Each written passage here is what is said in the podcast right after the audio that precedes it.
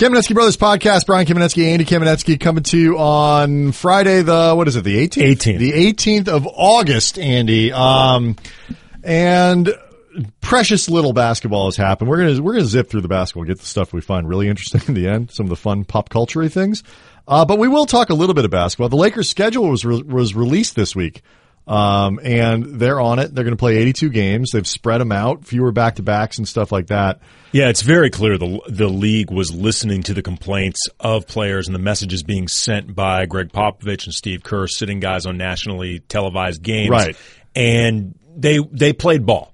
And I Yeah, think if you go back, and I don't have the numbers in front of me, like you, you break down the amount of you know the days off that the Warriors, for example, who play more ABC games than anybody, have between you know the this, the the big national games and their next one, and it's it's basically like okay, we solved your problem. Right. Don't bleep with us. Right, exactly. I mean, if you're going to rest Kevin Durant, Steph Curry, and Draymond Green on the same day, it'll be on a Wednesday night in Orlando. Right. Which sucks to be those people, but at least from the league's purposes, it will not be on a Saturday night marquee game against the Thunder. Exactly.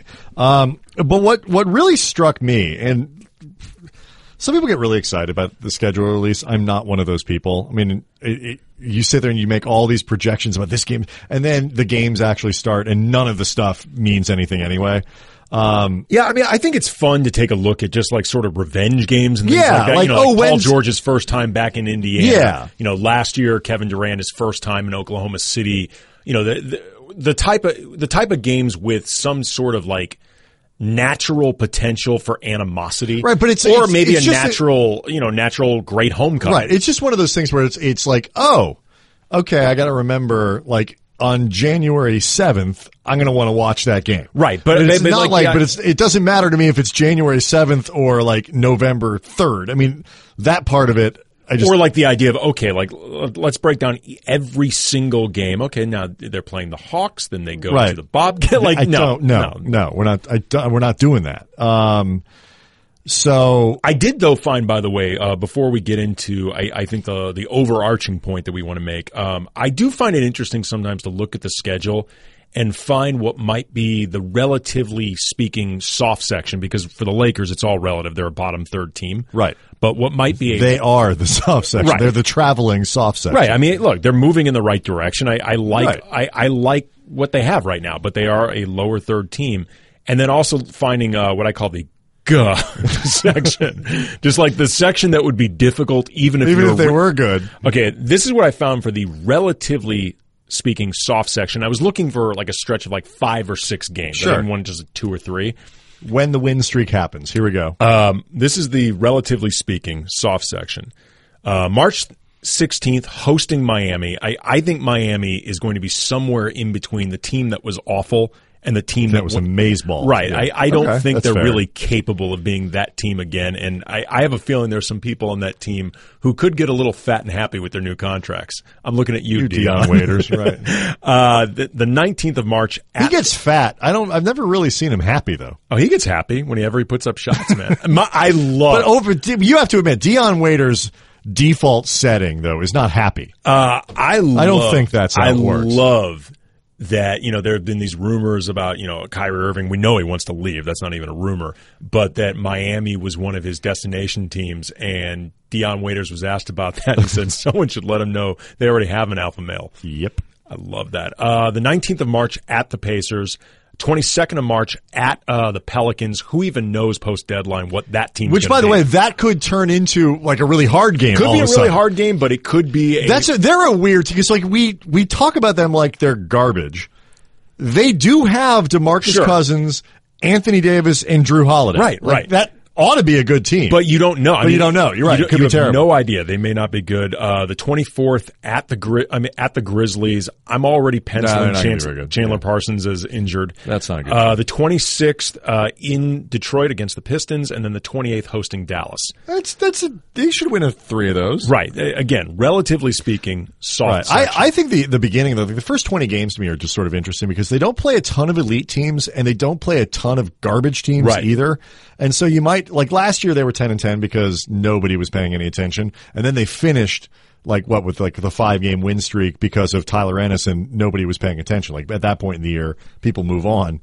Um, but they, you know, the that it's like the Clippers and New Orleans and Washington, Toronto, Utah, Detroit, like bad a lottery team, but not awful. They won like 30 something games last year. People thought they might make the playoffs.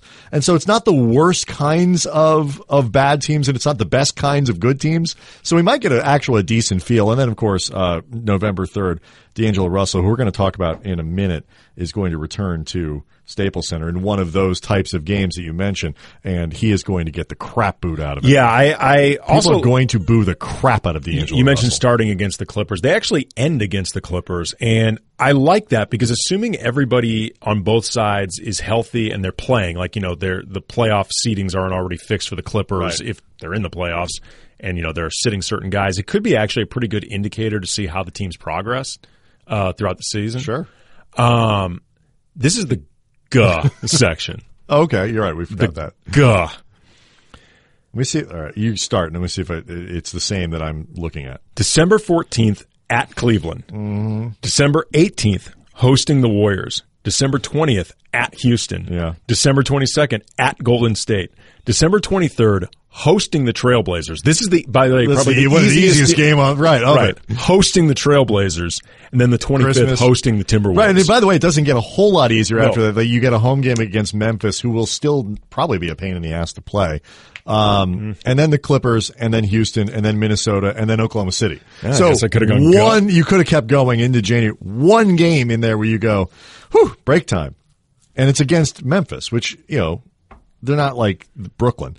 Um, the thing that really struck me about the schedule is the amount of national TV games the Lakers play.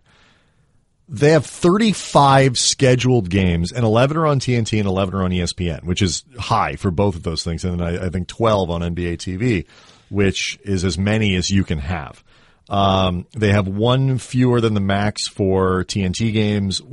I think two fewer than the max for ESPN games. The only place where the Lakers are not disproportionately represented for a 26 win team are the Sunday ABC games. They only they only do that once. Um, and let's keep in mind that the Lakers won 26 games last year, and the it's not they're not like Minnesota, who have 25 national TV appearances this game this year, who are expected to jump into the top five, top six, Right. or something like that with Jimmy Butler and all the other stuff that they've done.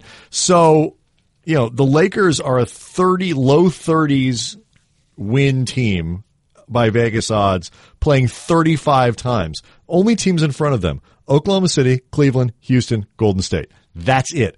There are 12 playoff teams from last year that are playing on TV less than national TV less than the Lakers.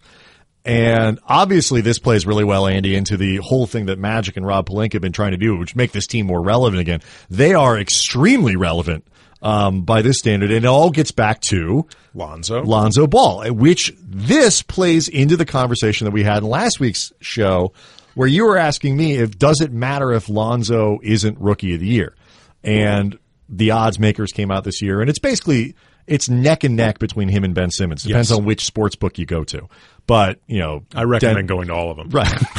but like Dennis Smith. wanna hedge your bets, Dennis man. Smith is up there. You know, the odds for guys like De'Aaron Markelle Fox Fultz. and Markelle Fultz are all, you know, they're all in that sort of 8 to 1, you know, 12 to 1. Pretty good odds. You know, Jayson Tatum got some. So the it's a really stacked class. I still don't think it matters if he's rookie of the year or not because, like, if Philly makes the playoffs and Ben Simmons plays well, there's going to be a big push to make Ben Simmons the the rookie of the year. If Lonzo is good, doesn't matter. If Lonzo struggles, though, it matters. And when you look at the schedule, everyone's going to see. Yeah. So, you know, it, it's it's not so much the rookie of the year, the not rookie of the year thing, but you know, he's going to be out there for people to see a lot. 35 times on national TV. That's basically every other game that they play. And then you combine that with the, you know, the times that other people are literally on the floor with everyone will know exactly how well or how poorly or where his game is progressed. everyone's going to see it. Yeah, I think it's going to be really interesting too, Brian, to see if they're still on national TV for all these games in March and April. Yeah, That's the the NBA TV games are the ones that are are really flexible. Right. And I mean, once all the initial hype has been milked for all it's worth, you know, I mean, come January, February, when, I mean, there's, we've exhausted every single possibility for Bessie the Lonzo cow has been, has been exactly. Exactly. You're still left with a team that is not going to be very good, even if you think they're moving in the right direction. And if Lonzo doesn't deliver, you know, for basically self-contained entertainment value, they're going to start getting bumped. They could. in those games. I actually think they're going to be bumped. Um, you know, I mean, because Kobe used to be able to keep the the Lakers on national TV, even when the even when the team wasn't very good. But Lonzo ain't Kobe. I mean, at least not till like the fourth or fifth game of the, Right. of the season. In which case, he becomes actually more. He becomes better than Kobe ever was.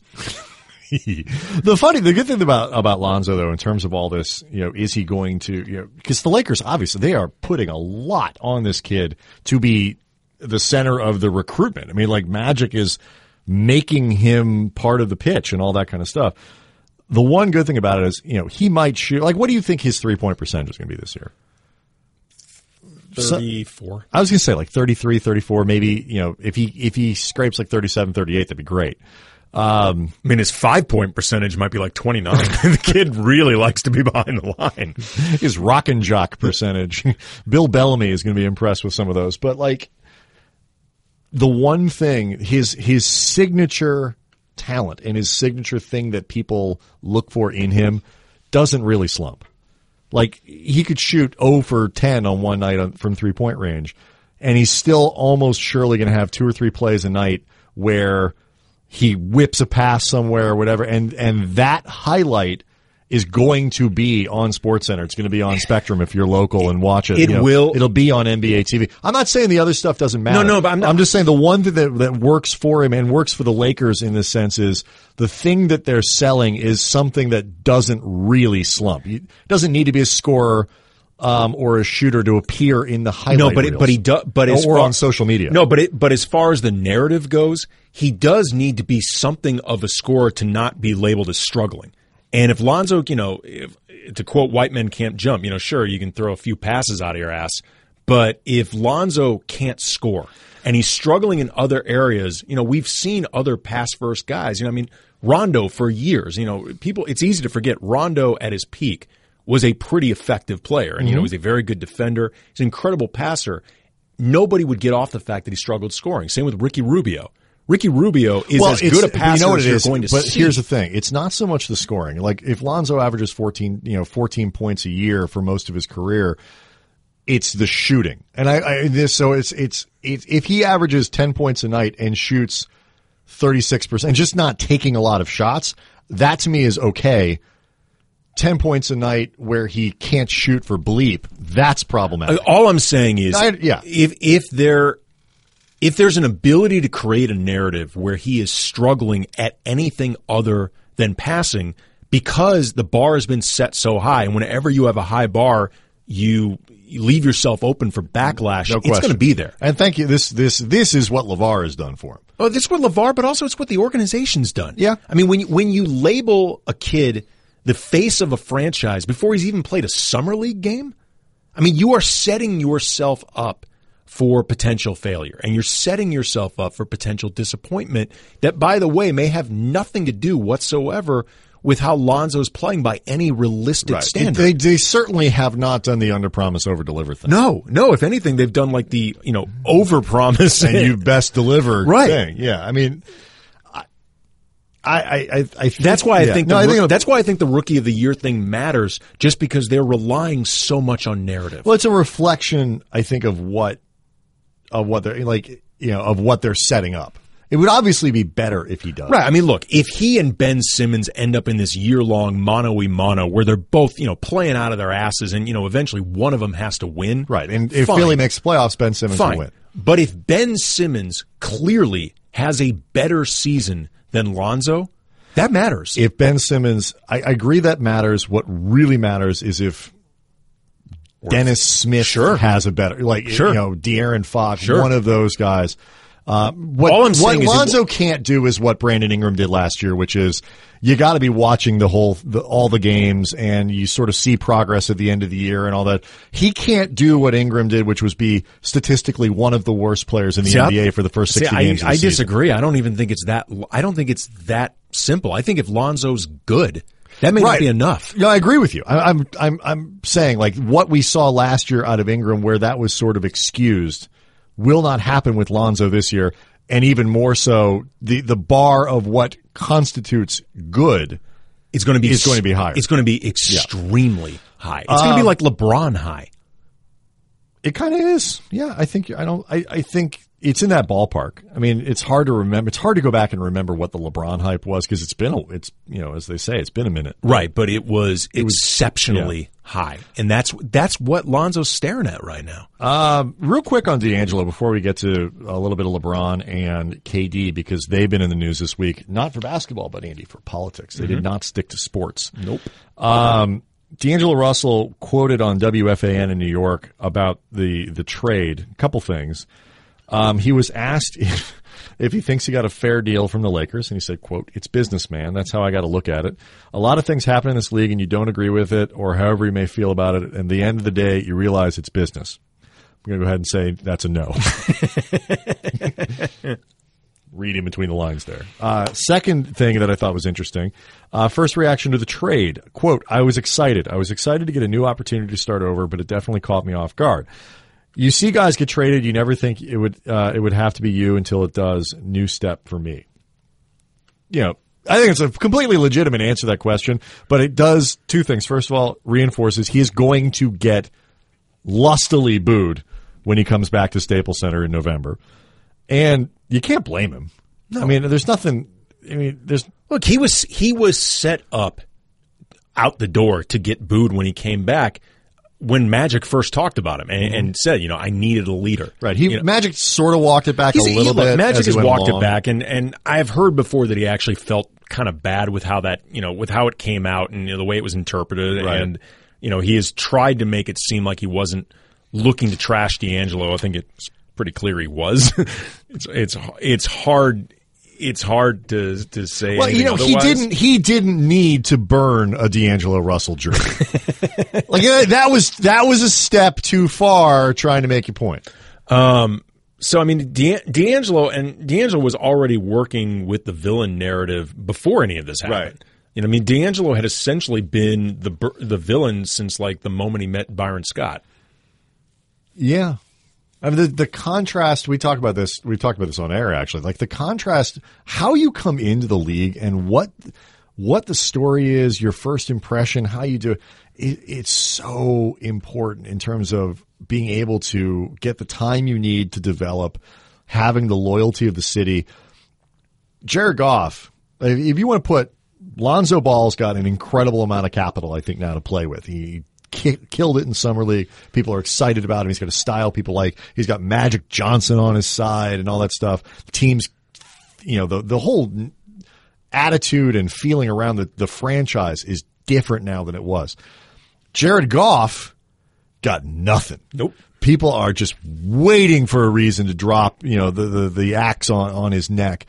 D'Angelo was always, and some of this was his own fault, don't get me wrong, but D'Angelo was always closer to that Jared Goff side than, than, uh, the, the, where Lonzo is. He, Russell, even before he got off to kind of a slow start and like Emmanuel Mudiay was great for a week, which made Russell look terrible and all that he still wasn't embraced in the same way that Ingram has been, and certainly that Lonzo has been. I, I think even Julius Randle was embraced more, Yeah, and, and just- some and you know, that matters. some- I was going to say really to some degree with Randle, there was a sympathy factor because he broke his foot like ten minutes into his first game. Broke his leg, yeah. Broke his leg. Uh, That was terrible.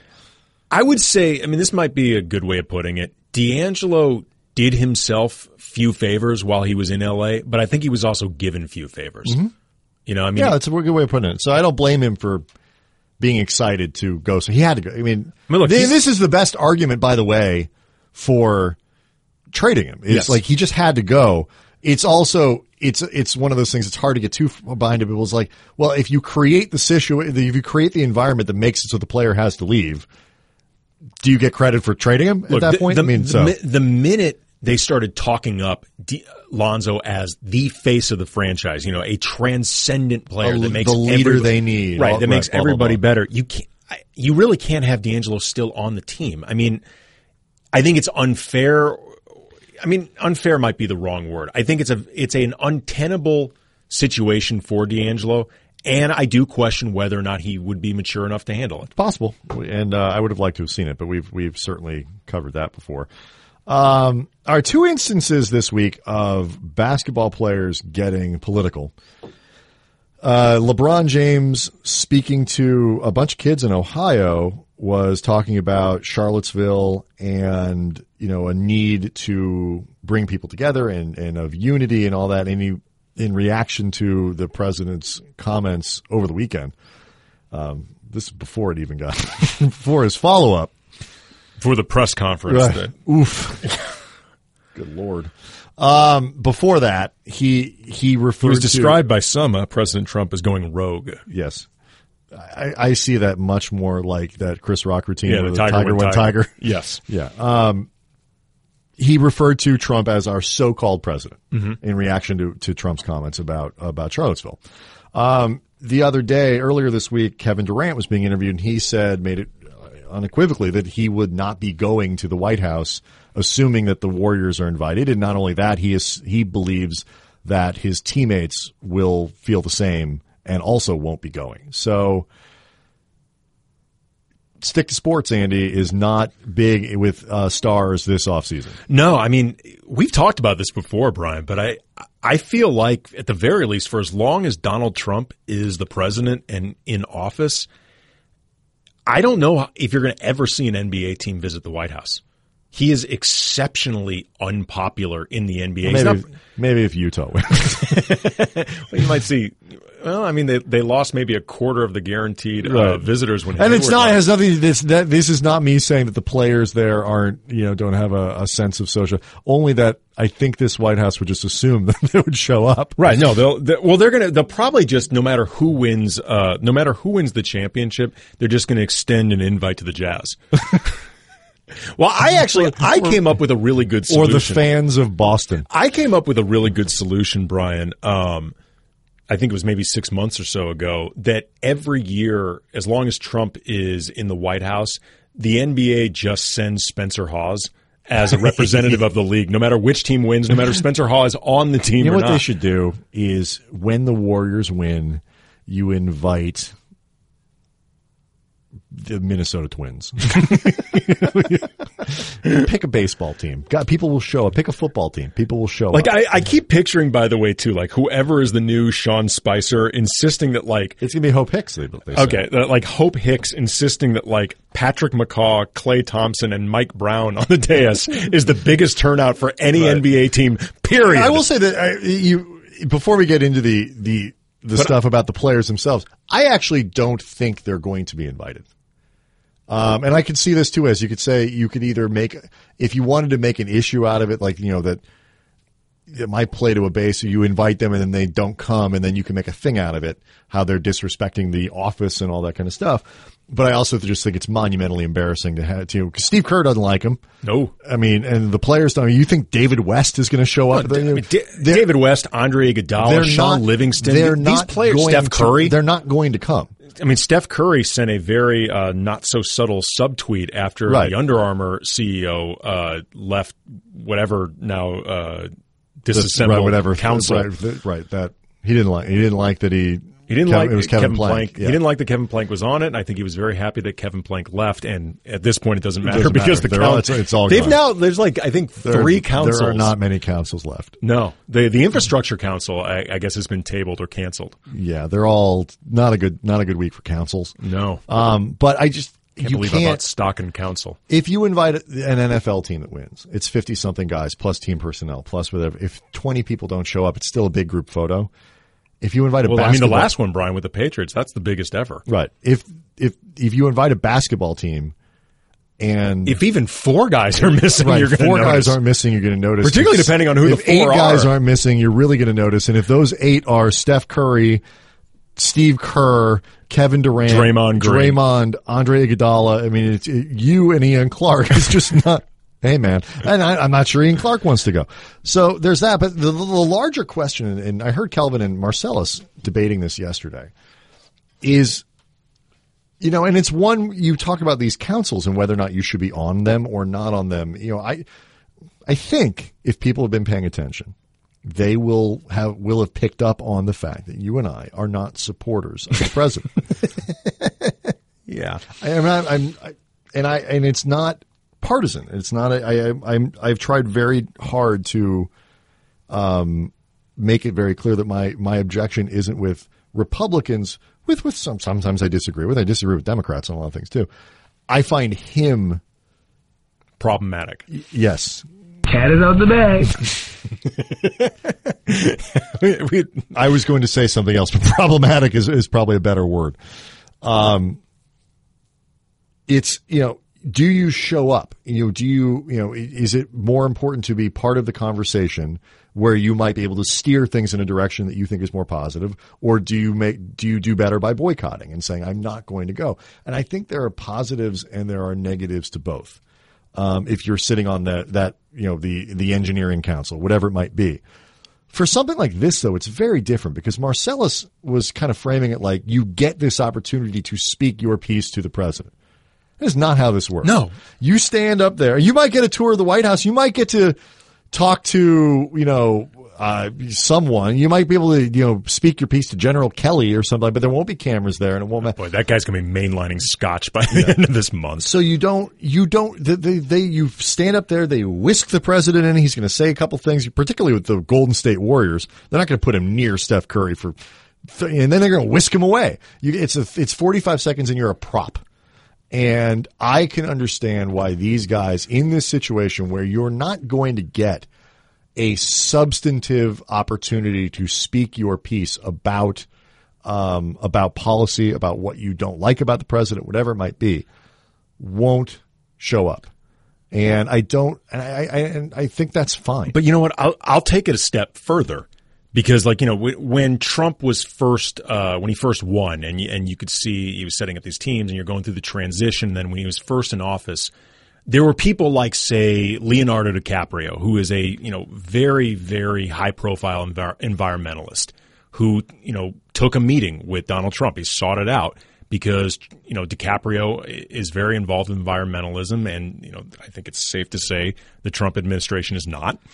And DiCaprio wanted to try to you know make his case uh, to Donald Trump to change his views on different environmental issues. And as time has gone on, it's become very clear that whether you're talking about somebody like DiCaprio or whether you're talking about somebody who's formerly a part of the administration, Donald Trump doesn't listen to you. I think that's he, true. He doesn't listen at all. I think that's true. So if you're, say, Kevin Durant, even the opportunity in theory to speak your piece to the president, it's ultimately worthless because you know he's not actually going to listen. So at that point, what you're really left with is a choice of do I want to, do I want to give this legitimacy? Do I want to treat this administration and this, the, the occupants of the White House with the typical legitimacy that you would give any other administration, regardless of whether you agree with them politically right. or not? Please. Because I, I mean, and that's ultimately what these guys are saying. It'll be no. and it'll be interesting to see what happens when a more normal president of any party is elected, and what happens. And what you know, the NBA culture, and what what's one of the things that's fascinating to me about this is while you know while we talk about LeBron and KD and what they're saying, I mean, well, and it's not just those guys. The you know the Cubs snuck in there. 3 at checkout. the Cubs snuck in there their White House visit right. You know they they they hustled that thing up. You know they they snuck that in there, and it's it is interesting to to to watch as we we see the Colin Kaepernick stuff and Michael Bennett, who has been over the course of this week, I think. Uh, very articulately explaining why he is he is sitting in the anthem and um, laying out his reasoning and all these things in ways that even if you don't agree with, make it impossible to misstate what kind of statement he's trying to make.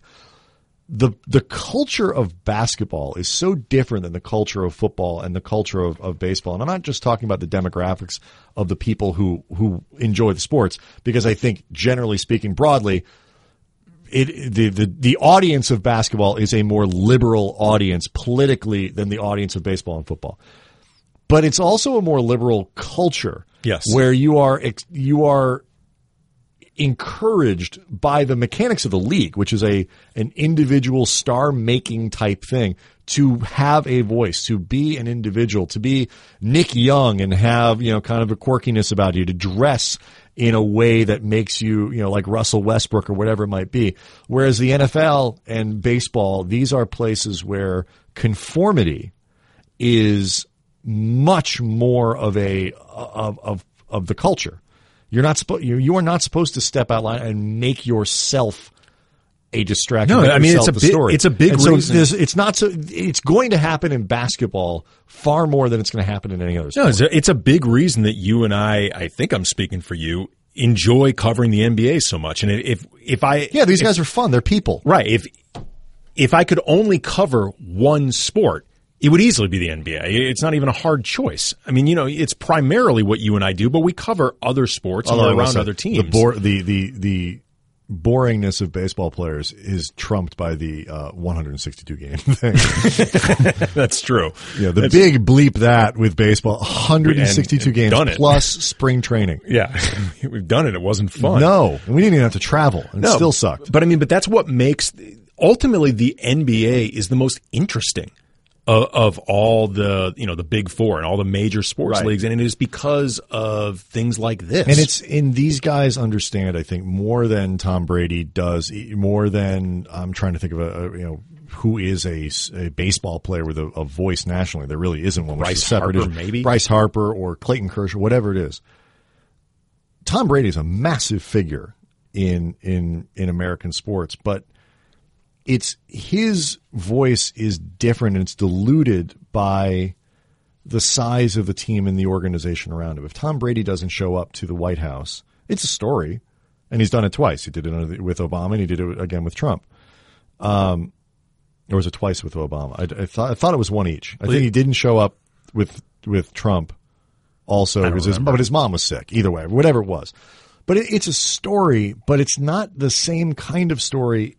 If um, I you know, think Kevin I think if memory serves with Brady, his mom was legitimately sick during the Trump visit. He came up with a reason that was uh, pretty easily exposed as uh, BS, Right. with Obama. Right. And I, but either way, it's like when LeBron doesn't show up, if KD doesn't show up, it, it is a different kind of story because these guys are bigger personalities. They are, um, they, they are seen as, you know, with, I think the louder voice and, and uh, more empowered than somebody like Tom Brady and certainly more empowered than if you start going down the list, like the eighth most high profile NFL player, whoever that might be, versus, you know, the eighth or tenth biggest star in the NBA. NBA players have been empowered in ways that other sports players haven't been just by the nature of the league and the way the way the machinery operates. And I think that's why you see so much more of this in the NBA than you do in other sports and why there's less resistance to it beyond just the fact that it's a younger, you know, uh, more diverse, you know, more liberal, you know, politically Well, and also too, crowd. I mean, the the leaders. I mean, like the the true leaders in the NBA are some of the most outspoken people. LeBron Mm-hmm. James, Carmelo Anthony, Chris Paul, Dwyane Wade. You know, increasingly Kevin Durant. Like the people who lead the league. Like, and when I say lead the league, I don't mean just the most high profile. I mean they are involved with CBA discussions. They're involved with the players union. Like Chris the- Paul knows how that works, man. Right. I mean, the- these are these are literally people involved with shaping the direction of the NBA who like really have a voice. They're some of the most politically active people in the Because NBA because they can. because they can. Um, and it's also too. I mean, like along these lines, I guess maybe the the last point I'd want to bring up on this discussion is as long as Donald Trump is in office, the stick to sports thing. I mean, you're just if you're somebody who wants athletes and sports media to just stick to sports, you are reduced to an old man screaming at a television, screaming at your radio. Like that's dead. happen. It's not. It was it was a myth anyway. It was always a myth. It's always I a mean, myth. s- sports and politics have always intersected. But I'm just saying at this point, where we are right now as a country and as a society, you are you are screaming into the wind with nobody The, listening. the, the big the, the difference between now and, and before is that athletes are empowered in ways they didn't used to be, particularly financially, to say what they want. I mean, LeBron James can say what he wants because LeBron James is more powerful and more desired by the by many of the companies that want to stay in business with him.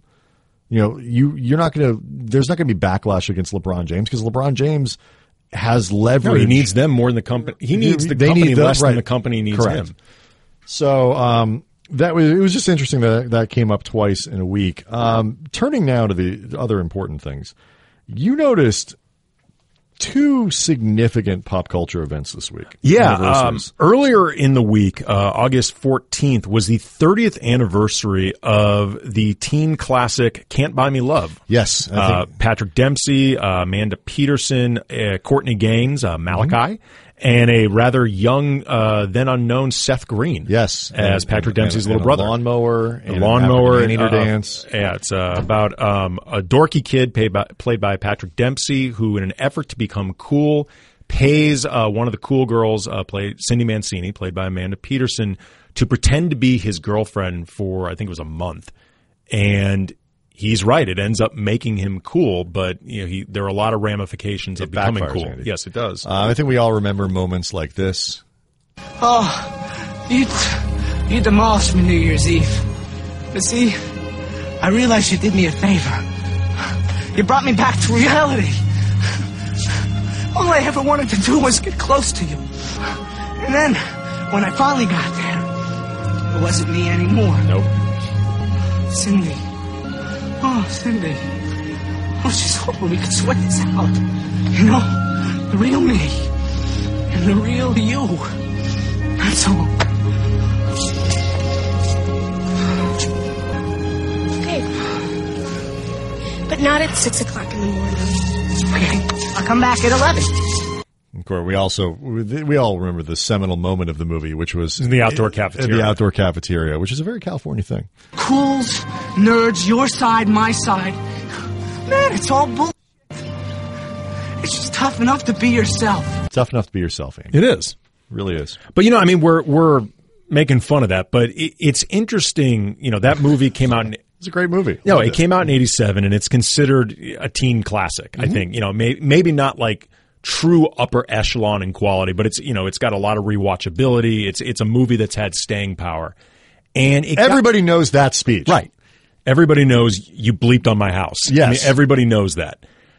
It got me thinking, um, and it's in part because I, I, I've been reading a book lately called uh, Brat Pack America by Kevin Smokler. That it's a deep dive into the '80s as part of the teen uh, teen movie genre, Right. Because the '80s is really considered, I think, like the seminal decade for teen movies. Mm-hmm.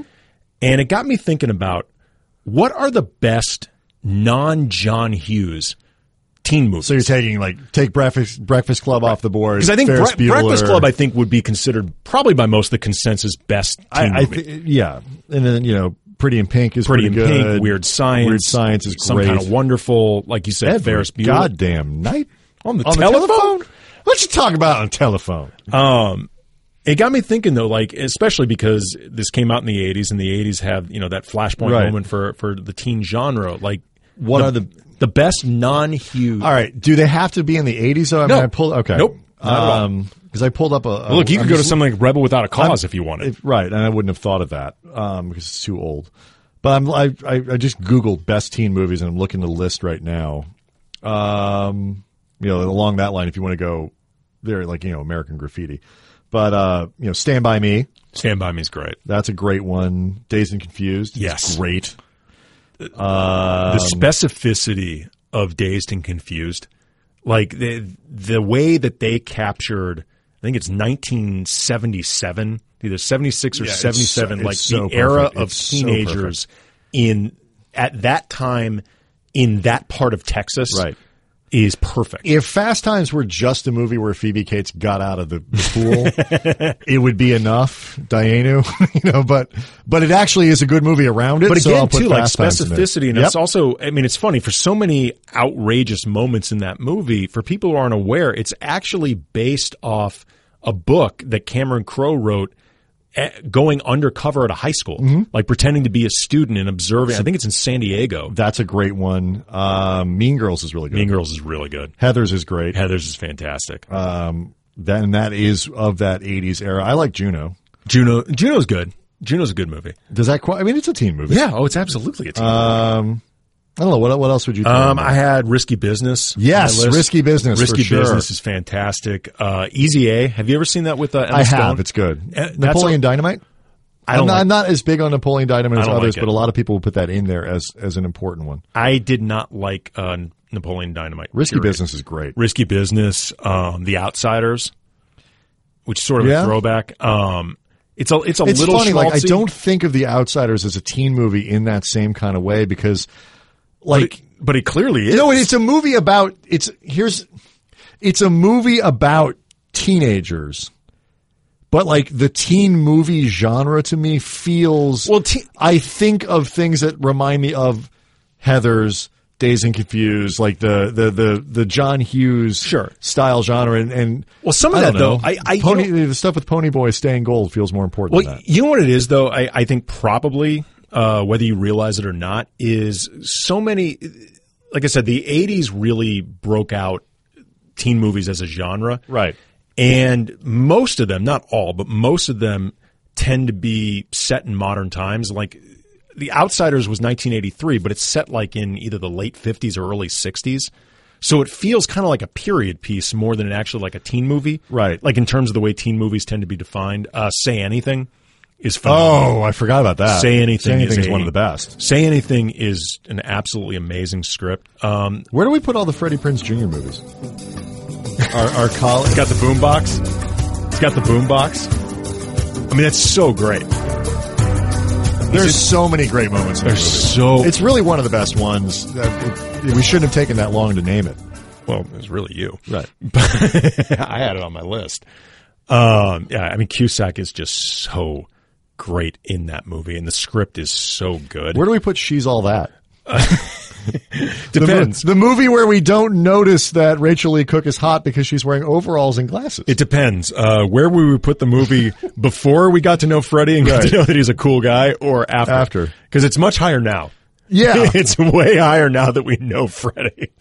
Because Freddie's great, and, and I think if Freddie were here, he'd make some of the same fun of the movie that we would.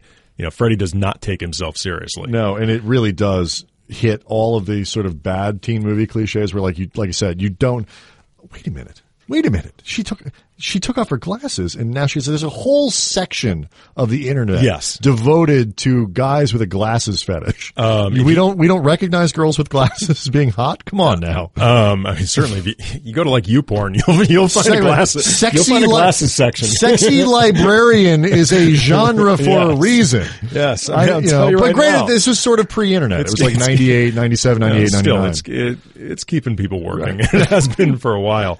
Uh, I don't know if you said clueless. I, by the not. way, I kind of like the sexy librarian thing. Oh yeah, Just saying. absolutely. Oh yeah. Did you say clueless? If I, you're Yes, clueless. There you go. You're really on it. And we know, by the way, that this is being heard. You- okay, good. we had that glitch before. Oh yeah. we fixed the glitch. Um, Amy Clueless Heckerling, is great. Amy Heckerling, who Yep. directed this and Fast Times. Um, a couple other ones I had, uh, Rumblefish, which I've always thought of as like the first teen art movie. But again, kind of goes back to the, the thing that I just wouldn't have thought of it as a teen movie. and But River's right. Edge.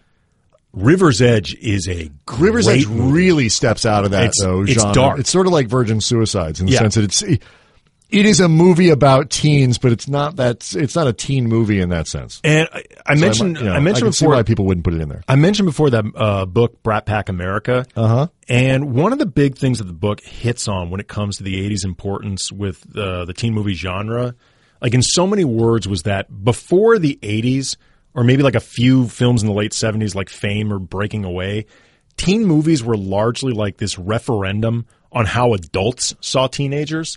And then in the 80s, they tilted the board and these movies really became about like how teenagers saw each other and saw the world. Like, Yes. like they they treated. I mean, this, the is, a first che- time on- this is a cheesy version of that, but that's this. Nerds, your side, my Yes, side. that's this. Man, it's all bull. I mean, it's schmaltzy. And, you know. But but here's the thing though, and be this is what I think '80s teen movies consistently did well, and I think it really it set the template for stuff that's good in the '90s, like you know, like Clueless or like a Mean Girls or you know, further Easy A. The things that may seem silly as adults, these movies don't lose sight of the importance to teenagers Yes. of how these things feel. Totally. Like they're real and important to teenagers in that moment, and they're not dismissive of them. You know, I mean, the, none of these movies are condescending to how teenagers act and how teenagers talk with each other and things that matter to teenagers. Even like when you when you're an adult, you recognize that some of the stuff that you sweated when you were a teenager Is is it's ridic- ridiculous. right? It's stupid, but it means something to you now. And by the way, some of the stuff you sweat as an adult is ridiculous and Totally. stupid. And the 80s really was the first decade that gave sort of, for lack of a better way of putting it, gave teenagers respect. Um, and that's why I think so many good teen movies came from and you, just, you also had really talented people coming Yes. through just happened to hit at that time. Um, you also you pointed out to me in an email that this was this week. It was Thursday, I think you said. Yes, it was, was the- yesterday. The twentieth anniversary of the first Behind the Music Yes. on VH1. Yes. Um, and everybody remembers Behind the Music. I don't think everybody remembers. First of all, how long it ran. yeah. uh, which is like 12 seasons or something because like I think in my head of VH1 is something that stopped like 18 years ago. Um, but it didn't. And then like everyone got a behind the music. I could not believe looking at the Wikipedia page how many bands or artists ended up getting on behind the music. I mean, it was no disrespect to like the Bay City Rollers. you know, I don't think they necessarily deserve it. I mean, you know, I know there was a period where Hootie and the Blowfish were huge, but do we really need an examination of I, Hootie? I'm, I'm, I've got, I'm just pulling up random season by season listings. I mean, the I- Goo Goo Dolls, get the F I out of here, tell man. me if you think they deserve a, a, um, a, a behind the music or not. Quiet Riot. the Bay City Rollers. I mean, does, does anybody really need to look, take a deep dive on how this song came about? You know what I say about the V8, the, the behind the music Bay City Rollers? I give them one of these. Shame. Shame. All right, uh, Quiet Riot. Are they worthy of a behind? Do they need a half hour documentary about them? No, I agree with you. That is- no. And first of is all, the correct answer. First of all, I don't even know were these half an hour or an hour. I think they're half hour, but are they? If they really don't deserve an hour, uh, Poison. I would say no, only in the sense they apparently gave one to Bret Michaels too. Like pick a lane. you either give one to Bret Michaels, you give one to Poison. You don't give both. That is the correct answer. I mean, you're not talking about like Paul Simon post Simon and Garfunkel. right. That was 1999. Poison had uh, had its own know- weird. We, this is a tricky one. Like This I'll, is a trick I'll question. go, I'll go John Lennon behind the music, Beatles behind the music. I'm not going Bret Michaels and Right. Poison. Peter Criss behind the music. Yes. Um, Weird Al Yankovic. Probably. Yes, that is the correct answer. Weird Al Yankovic deserves his own behind Yeah, I mean, he's so specific. And Weird Al Yankovic was a big Yeah. Damn deal. Yes, he was. He really, I don't, he shouldn't have been, you could argue, but he was. Uh, Eric Burdon and the Animals, the 60s rock band that did House of the Rising Sun. I know who they are. They do not deserve one. Doesn't I mean? I know that. I know they had a certain degree of influence. It feels a little much. All right, you mentioned John Lennon.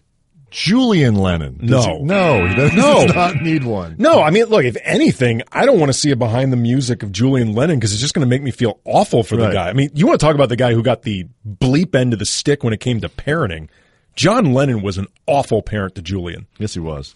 Like he only became moderately This interested is why in parenting the- when Sean. Not to came tie it back to the, the the political conversation about you know whatever and monuments and this, like, but it does. You you do have to be careful about making people into saints and not having not being able to accommodate shortcomings that everybody has. Like Michael Landon, I realize you know symbol for everyone, and he raised those Ingalls girls right.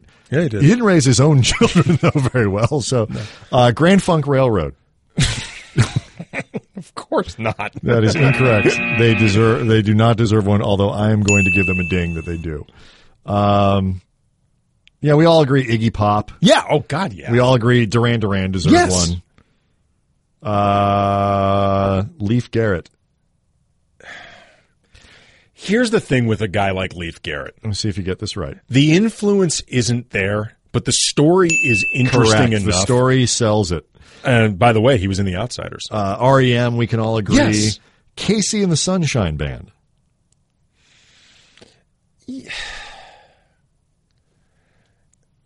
They do not deserve a no, behind- they don't. No, because you know what? Their their signature. You're basically song, gonna co- while catchy.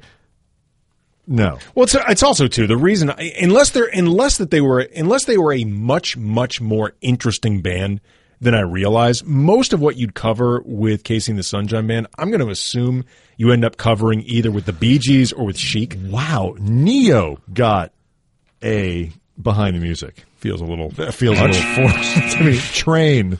No, no. Hold on. Train deserves that. Train Shame. the Uh, f out of this is here, kinda- man. This is a fun game. I like this game. I mean, I, what? Bob Marley, obviously, yes. Foreigner, yes. Garbage, yes.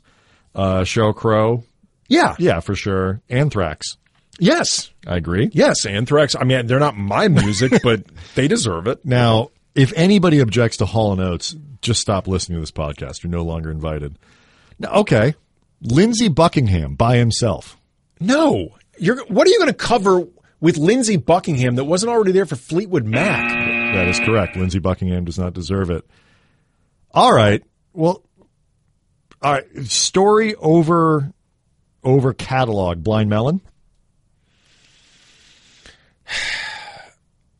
I guess. I mean, there's a part of me. I mean, now that I think about it, there's a part of me with guys like uh, Shannon Hoon, the late singer Blind Melon, or, or with Leif Garrett, that it feels like including them. You're including them for all the wrong reasons. I feel sort of like I need a shower for saying yes. But I guess.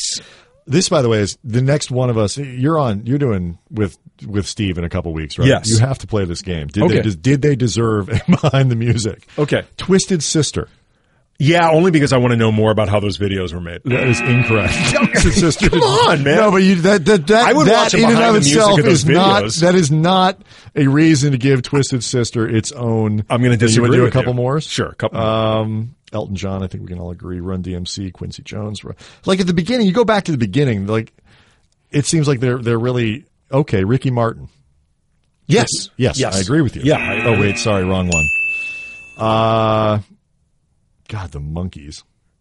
Yeah, it's an interesting story. The Monkees is an interesting story how they were literally created. Mm-hmm. And, you know, uh, they used to hang out with Jack Nicholson. Now this is an interesting one. Episode twenty-two, Flashdance. The movie. yeah, you know what? I, I will give that a yes. I will actually give that a yes. That became a musical and cultural phenomenon. I will give that a yes. Plus, everyone wants you. to hear from Michael Sembello. They also started just doing like years. Like they, they, they, they got, I mean, I think they, once they realized they had a hit on their hands. Again, this thing was insanely popular. it was And, and by and large, too, very well done. yeah. I mean, I look all. I'll say this: all of these artists that I'm saying had no business being profiled for behind the music. I would likely sit down and watch every single one of them. okay, What no, Nas? Do you think Nas deserves Yes, one? absolutely. Agree. Uh, Gloria Gaynor. not a lot of there there. I mean, I, I get. I get why Gloria Gaynor Sort of story, right? I get why she matters, and this may She will may- survive. I mean, she- a lot of bad things happened to Gloria Gaynor over the course. I was going to say it may it may just be my ignorance of what went on in her personal life. It doesn't seem like there's a lot of there there, but maybe there is, and I just don't know. Okay. Keith Moon, just by himself. Yes, Absolutely. Oh my God, he could have been the entire series. Keith Moon could have just behind the moon. This is why, by the way, this is why, if anybody wonders, we do these things last because. No it, like, clock. If there- there's no clock, No and like this is, we are officially long past. I wonder if people are still interested in this segment and are just. I'm just throwing stuff out at Andy. Andy Gibb yes. by himself. oh yeah. I agree. oh, I mean, uh, it is sadly The Lilith. Fair by itself. Yes. You know, actually, I, I just realized this because I was doing uh, some research for um, mic'd up. I was I was one day, and I didn't end up uh, having time to put it out there. We just came on the uh, 20th anniversary of the Lilith Fair. That was uh, earlier in the week as well. That it was an insanely uh, successful tour. The first one, it made a lot of money, and as much as there are like you know all the easy you know estrogen jokes and you know like white girl music was- jokes, yeah. you look at the lineup. That is like a murderer's row of female performers. It's really good. a murderer's row of lady singers. But I mean, like it's. I'm going to pull it up really quickly. The the Can you tell me? Do you know the first? What were the first two of all the ba- the incredible bands and this and that? Where do you know the first two Yes, behind the music? I- I- I you looked it up. Yeah, it's uh, Milli Vanilli, Milli Vanilli and MC Hammer. MC Hammer. of all, Although- I saw CJ's face. Although interesting stories. I mean, both are No, very are. interesting They are. This is, by the way, uh, before we go, because we're probably nearing the end. no, I think we. Yeah, I mean we we were nearing the end twelve minutes ago. this is the main stage for Lilith Fair. okay. Sarah McLachlan, obviously, she was the organizer. Now she just makes you cry with those puppy commercials. Can't watch them. Sheryl Crow, Uh-huh. Tracy Chapman, Jewel, Paula Cole, Suzanne Vega, Mary Chapin Carpenter, Fiona Apple, Joan Osborne, The Cardigans, Emmylou Harris, Lisa Loeb, Indigo That's Girls, pretty much all of them. Shawn Colvin, Meredith Brooks, uh, Tracy Bonham, India Irie, Natalie Merchant. It's like that's pretty much. It. I'm just saying. I mean, if you're even remotely into that genre, that is a That's straight up murderer's row. I can't think of anybody who's missing. Uh, on the sort What of were the rules? Did you have to be a like? Uh, was it just female artists or just a female fronted band? Uh, it's largely female artists. I mean, I mean the there weren't a lot of bands. There weren't actually a lot Right, of just- uh, female it's artists, right? Yeah, I mean the Indigo Girls. There are two of them, but I mean there aren't there aren't. But they weren't. It wasn't like you found a bunch of like male acts that were leaning in, I mean, the, I don't know. I mean, Sandberg style. I mean, I guess they could have invited like L seven. Didn't see what happened. Um, but like the Sundays, fronted by a woman, But- who had a phenomenal voice. yes, by she the way. did. Yes, Sherry. Wheeler. and gorgeous. yeah, she was Um, real cute. I had a major crush on her. I think it had to All be, that was missing from that first lineup was Belinda Carlisle. I think it had to be all ladies. Like I, I get. I mean, I don't know if any of like the backing musicians and stuff like that. Like, could like was Garbage invited? Like, could you bring them? I want to say they neither were invited nor could you bring them, and I don't even know if they would have accepted. I don't know either. But you know, so, but like that, like Garbage was fronted. no, by because they were they were fronted by, by uh, uh, Shirley Shirley, Manson. Manson. but the rest of the band was men. a bunch of dudes. That's my question. I don't think that would qualify. Okay. Um, that's my guess. Is I don't think it would qualify. I also was not invited, so I don't know. For What about sure. the lady with the big mouth who sang, and I mean that literally, she had a large mouth, who sang, uh, um, These Are Days. Did That's Natalie? Merchant. Oh, you, she was, you, you mentioned Yes. her? Okay, good. She kind of was, the, she like helped put it together, right? Yeah, okay. I'm looking up right now. The the group Morcheeba, they they are an electronic band. Uh, they were on the second stage, and it's a female artist and then two brothers, I guess, doing the backup. But I I'm guessing nobody really knew who they were. And like once you sort of get in like trip hop and electronica, it's all weird to figure out like who's doing what. But generally speaking, I think it it needed to be just all female. Yeah. It was, that, that thing made a ton of money. Yes, it did. All right. Matchbox 20 got behind the music. That is BS, man. Shame. I mean, come on. Shame. Who would want to even learn about I still Matchbox I, 20? I still think Train might be the worst. Train of is- any of those things. Train Train is- is Train. Train. that is straight up egregious. when people talk when people talk about the the the mistakes that white people have made, mm-hmm. They're really talking about training. I mean, that's it. Um,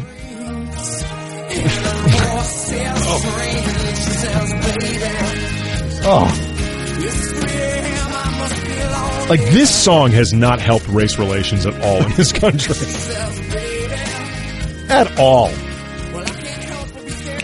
this would be the worst concert. Oh, Like you know, when they play this song in concert, it sounds exactly like the album.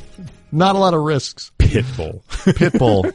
Pitbull got one. That's when you really. It's like we've stretched this as long as we can. Yes. Similar to the show. You make that argument. All right. Um. But So Rob Thomas did do himself well uh, by doing that duet with Santana, though. That's like Yeah. the, that's like the nadir of Santana. That was Carlos saying, "You know what? I need a house in Santa Barbara." like we're we're gonna learn one day that Carlos Santana owed some back taxes Right. and needed to make a buck real quick. Yeah, I mean, so it's just like you know what? I have been one of the greatest guitarists this the the the the planet Earth has ever seen, and nobody pays a lick of attention to me. Fine, I'll do it this way. What's a Matchbox Twenty? I don't. Fine. I don't care. Um, it's still not train. Awful. Match. I'd rather listen to Matchbox Twenty than train. Sadly, I probably would. Too. Um, all right, so I cannot promise anybody that there's going to be interesting basketball stuff happening between now and the beginning of training camp. we're just gonna keep looking for more anniversary. We'll just keep doing this, um, and we we'll, we'll we'll do it near the end generally. So you just you know we get credit for you listening up to this point. Anything else, Andy? Nope. All right, talk to everybody next time.